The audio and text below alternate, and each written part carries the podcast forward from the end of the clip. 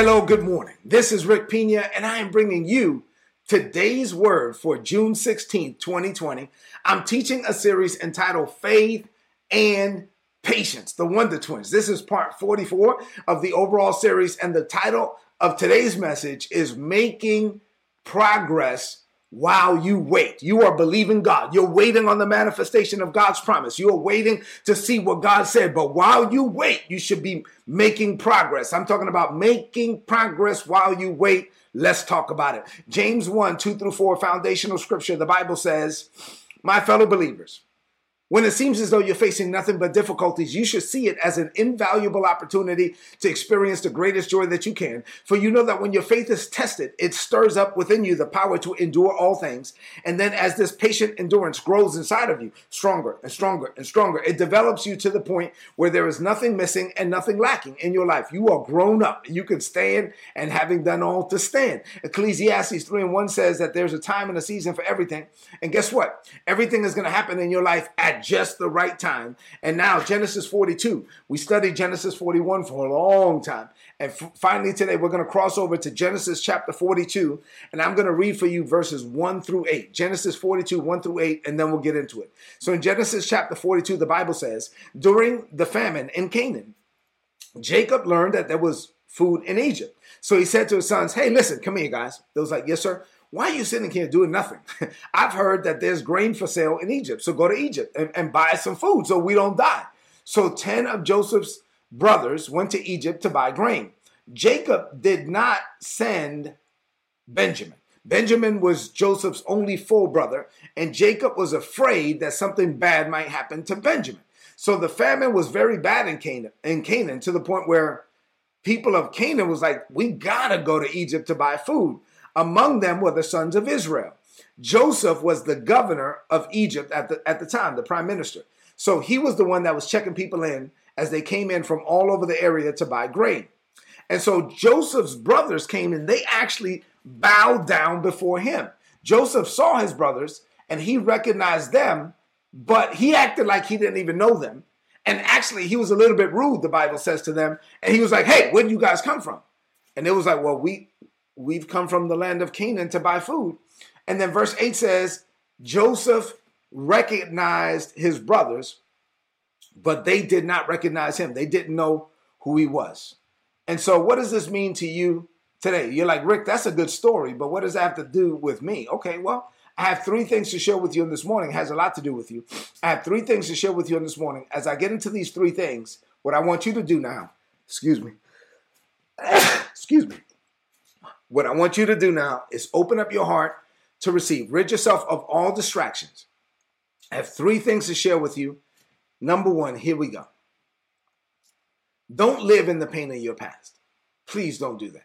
Do not live in the pain of your past. I'm talking about making progress while you're waiting on God. I'm talking about progressing into the man, the woman that God has called you to be. And you will never lay hold of what God has for you next if you're holding on to your past. So don't live in the pain of your past. Joseph had 12 boys by four women. But the, the woman that he really loved was Rachel. I mean, he he loved Rachel. He he and I've told you this story before, so I'm not going to get too deep into that, but he loved Rachel. And Rachel was the mother of Joseph and also the mother of Benjamin. And Rachel died while she was giving birth to Benjamin.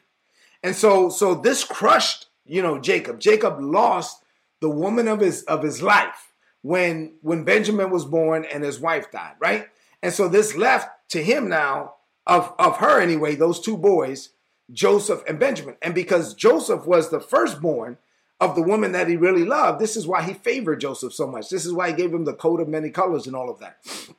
But if you really read the Bible and you kind of look at Jacob, it doesn't seem like Jacob ever fully recovered, at least not initially, um, from the death of Rachel and also then from the loss of Joseph. Because after Rachel died, right, and then Joseph was a teenager when Joseph's brothers, 10 of them, not Benjamin, but 10 of them came with the coat of many colors. They dipped it in blood and they covered it and they lied to their father. And it was like, hey, uh, I guess I guess Joseph died. He must have got eaten up by some wild animals or something. Here's the coat, the coat that you gave him that we don't like anyway. And here's this coat and it's covered by blood. And so he was already crushed by the fact that Rachel died. And then he was crushed by the fact that Joseph, in his mind, was dead. And then, so now he sends 10 of his 11 boys, fast forward 20 years after that, he sends 10 of his 11 boys to Egypt to buy food. But you know who he didn't send? He didn't send Benjamin. He kept Benjamin at home.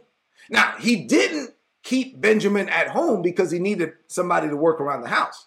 He did not keep Benjamin at home because he needed somebody to watch the sheep. He did not keep Benjamin at home because they were working on a major project, like, you know, they were replacing the roof or something. No, he kept he kept Joseph, I mean Benjamin at home, the Bible says, because he was afraid. Because he did not want to lose his son. I mean, this is the grandson of Abraham, the father of faith.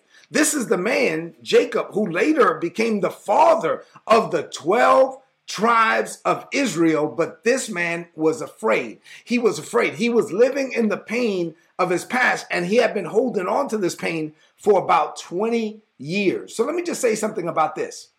Fear is an incapacitating force. I've taught on this many times. Fear will keep you from doing what God has called you to do. Jacob was a man of faith, but he was also a man that had to deal with fear, and we all have have to deal with that. Fear is a perverted form of faith. Faith is your expre- uh, an expression of your confidence in God and what He said, and then fear is an expression of your confidence in, in Satan and what He said. I'll give you an example, and then I'll close out this point. Let's say, for example, the Word says that God will give His angels charge over you to keep you in all your ways, and so that means that you're going to be shielded and protected from all harm. Uh, but then the enemy says, don't go outside or don't send your, your kids outside. It's dangerous. Like I grew up in a dangerous neighborhood. It's dangerous out there. Now you have two words. You have a word from God and a word from the enemy. And whichever word you express confidence in is going to be the word that impacts your life. And so if you express confidence in the word from God, that's called faith. If you express confidence in the word from the enemy, that's called fear. And fear is going to incapacitate you, whereas faith is going to empower you. So, as a born again believer, we are called and commanded to walk and live by faith and not to live by fear. And I've taught on this many times fear has no power over you. So, please do not allow the pain of your past to keep you in your past. Don't nurse and rehearse painful situations over and over again because if you relive painful memories, you're actually going to relive it. Like while you're you're reliving a painful memory, you're going to feel those emotions over and over again and it's going to be hard for you to move forward. I think that that's what happened to Jacob. You have to let go in order to lay hold of what's next. I'm talking about making progress while you're waiting on God. Number 2. Here's a question for you today. Look at me. Let me ask you this question. I don't know how long you've been walking with God. I've been walking with God now for see, for 25 years. So, my question is, are you different than you were in the past? Like, I mean, are you different? Like, you've been walking with God for X amount of years. Are you different today than you were, let's say, 20 years ago, 15 years ago, 10 years ago, five years ago? Jacob held on to Benjamin because he was afraid. He sends 10 of the boys over to Egypt to buy food. And, and by this point, Joseph, his plan is in full swing. The plan that he got from God is working. He's overseeing the plan. They're selling grain. Egypt is prospering. God is causing Egypt to prosper in the middle of a famine. Egypt was prepared when nobody else was prepared. Joseph was blessed. He had on the, the best clothes, right? He was the prime minister of Egypt. Uh, he had he had a, a, a a security detail. I mean, this man, he was the man in Egypt. All of these people are coming. He's overseeing the project, and his brothers show up and they don't recognize him. He recognizes them and he says, Where do you come from? And he starts to mess with them. And they said, Well, we came from Canaan to buy food. And the Bible says that Joseph recognized his brothers, but they did not recognize him. Let me just say something about this Joseph was unrecognizable to them. Now, let me just Now, from a from a mental health perspective or or, or a mental professional perspective, a psychologist could say, well, maybe they could attribute this to, to mental blindness. This is a condition where the mind just blocks out the possibility of something, therefore, visually blinding you to its presence even when it's right in front of you. Meaning that maybe psychologically, his brothers thought that he was dead. They, they sold him off as a slave 20 years earlier. So there's no way that they would have ever imagined that that was Joseph, right? So, so mental, so one could make the argument that this was mental blindness that they had blocked out so they couldn't recognize that that was Joseph because they would have never believed that Joseph would be in that position. Okay, maybe that's one aspect of it. So a super spiritual person, because I'm sure you've met super spiritual people where everything is a spirit or something. A super spiritual person would would say, "Oh no, God blinded their eyes," where the Bible doesn't say that at all. Uh, what I think, here's what I think. I think Joseph looked different. That's what I think. I, I, think he looked like an Egyptian. I think he was dressed like an Egyptian. I think he had a, a, security detail. He had on the finest clothes, and his brothers would have never thought in a in a million years that that Joseph would wind up as the prime minister of Egypt. When they sold him off as a slave, when they threw him in the pit, and when they when they sold him off, and, and they take the coat and dip it in the blood, they would have never thought in a thousand years that that would have been Joseph. But when you walk with God, there's no limit to what God can do in your life. So let me just say this about that. It's been a long time since I've been back to my old block. I grew up on New Jersey and Sutter, New, uh, Sutter Avenue, New Jersey Avenue. This was my block, my corner, right? It's been uh, in East New York, Brooklyn. It's been a long time since I've been back to that block. Actually, about three years ago, I took my kids by there. My wife didn't even get out the car. She, was, I, I got out and I took a picture of, of my old building on 668 Sutter Avenue, and uh, and I took a, a, selfie in front of it. My wife had locked the the, the doors, and, and, and, it's still a bad neighborhood. And she was like, "Hurry up!" And I got in the car. She was like, "I hope you got out whatever you needed to get out because we're not coming back here." But through the years, uh, it's been over th- you know 30 years since I left there. And through the years, I would go back from time to time and go back to the old block. And when I went back to the old block, sadly, I saw a lot of the same people sitting on the same corner doing the same thing, which is nothing. And I would talk to them, and initially they wouldn't recognize me. And I had to like introduce myself to them. And they would be like, oh, oh man, that's hey, what's going on? But I, I was unrecognizable to them. And I think I looked, I, I don't like, you know, but the thing is that I'm different. And so what I'm saying is that you're supposed to look different.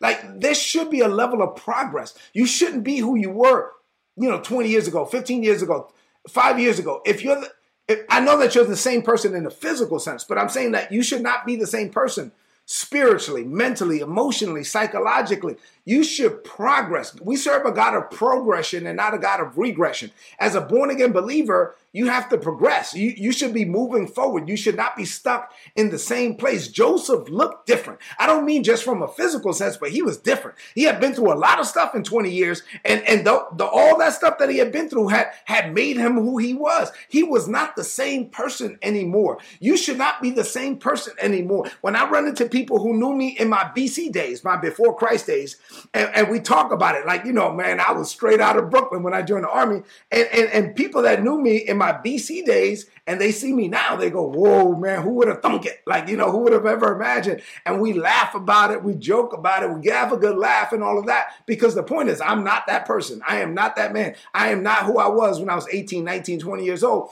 We all grow. We're supposed to develop. I'm telling you that greater is coming. And I'm going to keep telling you that greater is coming. But while you're waiting on the greater, you have to you have to progress. You have to evolve. You have to develop. You have to become the, the man, the woman that God has called you to be. You should be ever changing. You should be ever growing. You should never remain stagnant. There is no retirement plan for the believer. While there, while there's air still flowing in your lungs, while there's blood still flowing through your veins, then God is not through with you. The fact that you're on this planet is because you still have purpose locked up inside of you. So you should listen, live every day on purpose and with a purpose. And you should always be growing, always be evolving, always be developing. Say amen to that. Number three, and finally, my last point for today is is because I'm going back to the big thing that you're waiting on. But here's my question. Final question. Are you progressing while you're waiting? Are you progressing while you're waiting? I'm talking about believing God for something big. I'm talking about believing God for holding on long enough until you see what he said. Like Joseph, like Joseph waited for the dream. He was believing God for the dream. As a born again believer, you should be living by faith and and and you're going to be believing God for those major things. And there will be seasons where you're believing God for a major thing, right? And then that major thing happens. And then God will give you another major thing and then you're believing God for that major thing. And then you know, 10 years, 15 years go by, and that major thing happened. And then you're believing God for another major thing. But while you're waiting and while you're believing God in these segments and times and seasons and levels and stages, while you're believing God for these major things, guess what? There's a lot of things that are not major things that, that you should be doing every day. So every day you, you got to win those little victories because it's the little victories that are going to take you to the major victories. You got to make the most of your today while you're waiting on your tomorrow, while you wait on the major thing while you're waiting. You, you need to go through every door that God opens for you and make the most of every opportunity that God puts in front of you. Your success is not going to happen overnight. The key to your major success is the, the little successes that you experience every day. The discipline of your daily routine is what will prepare you for the manifestation of the promise. So when that day comes and the major thing comes, you will be ready. Why? Because you made the most of every day. I'm telling you, let me just get personal as I close. Let me get personal for a minute. I'm preaching to myself in this series. And I'm look, I'm waiting on a major thing. I'm waiting on something in my life that I've been waiting on for years. And I'm still believing God that it's going to happen. And I know that it's going to happen. And I know that it's just a matter of time. But, but since God's timing has not come, I cannot put my life on hold. Listen, the major thing may not happen today. It may not happen tomorrow. It may not happen for a year. It may not happen for two years. And so while you're waiting, you can't put your life on hold. You have to make the most of your today while you're waiting on that day, right? You have to make the most of every day. You Joseph did not put his life on hold. I stopped at verse 8 today. In verse 9, the Bible says Joseph remembered the dream. But watch this, while he was waiting on the dream, he didn't put his life on hold. He made the most of the Potiphar phase. He made the most of the prison phase. He was making the most of the palace phase while he was waiting on the dream to come to pass. Stop putting your life on hold. You got to make the most of your today while you're waiting on your tomorrow. You have to make progress while you're waiting on God for the big thing. You got it? Let's close this message out with a declaration of faith. I want you to lift up your voice and say this. Say, Father, you are a God of progression and not regression or stagnation. I declare by faith that next year at this time, I will not be where I am today. I will be better. I will be bigger in the spirit. My faith will be stronger. Every year I progress spiritually, and this spiritual progression promotes progress in every area of my life. Because I am progressing spiritually, I am also progressing mentally, emotionally, socially, and financially. I am so blessed that people from my past may not initially recognize me. Why? Because your blessing on me is outwardly evident.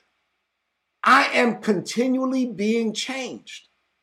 And I still believe that greater is coming for me.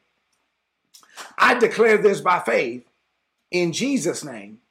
Amen. This is today's word. Please apply it and prosper. If you're not getting these messages, look at me. You want these notes, don't you? Go to today'sword.org. There's a big red subscribe button. Click on it, put in your email address there. You'll get all my notes in your email inbox every day for free. I want you to progress. I want you to make the most of your today. Stop putting your life on hold. It's going to happen. If God said it's going to happen, it's going to happen. But you got to make the most of your today while you're waiting on your tomorrow. If you're watching on Facebook Live or YouTube Live, leave me some comments in the chat. And then do me a favor as I release you into this day. Share this message on your social media, on your timeline, and with your friends. I love you, and God loves you more. This might be a message you need to watch again just to stay encouraged. Make the most of every opportunity. Don't waste a day. Make, life is passing you by. Make the most of your today while you're waiting on your tomorrow. I love you, and God loves you more. I'll see you tomorrow morning. God bless you.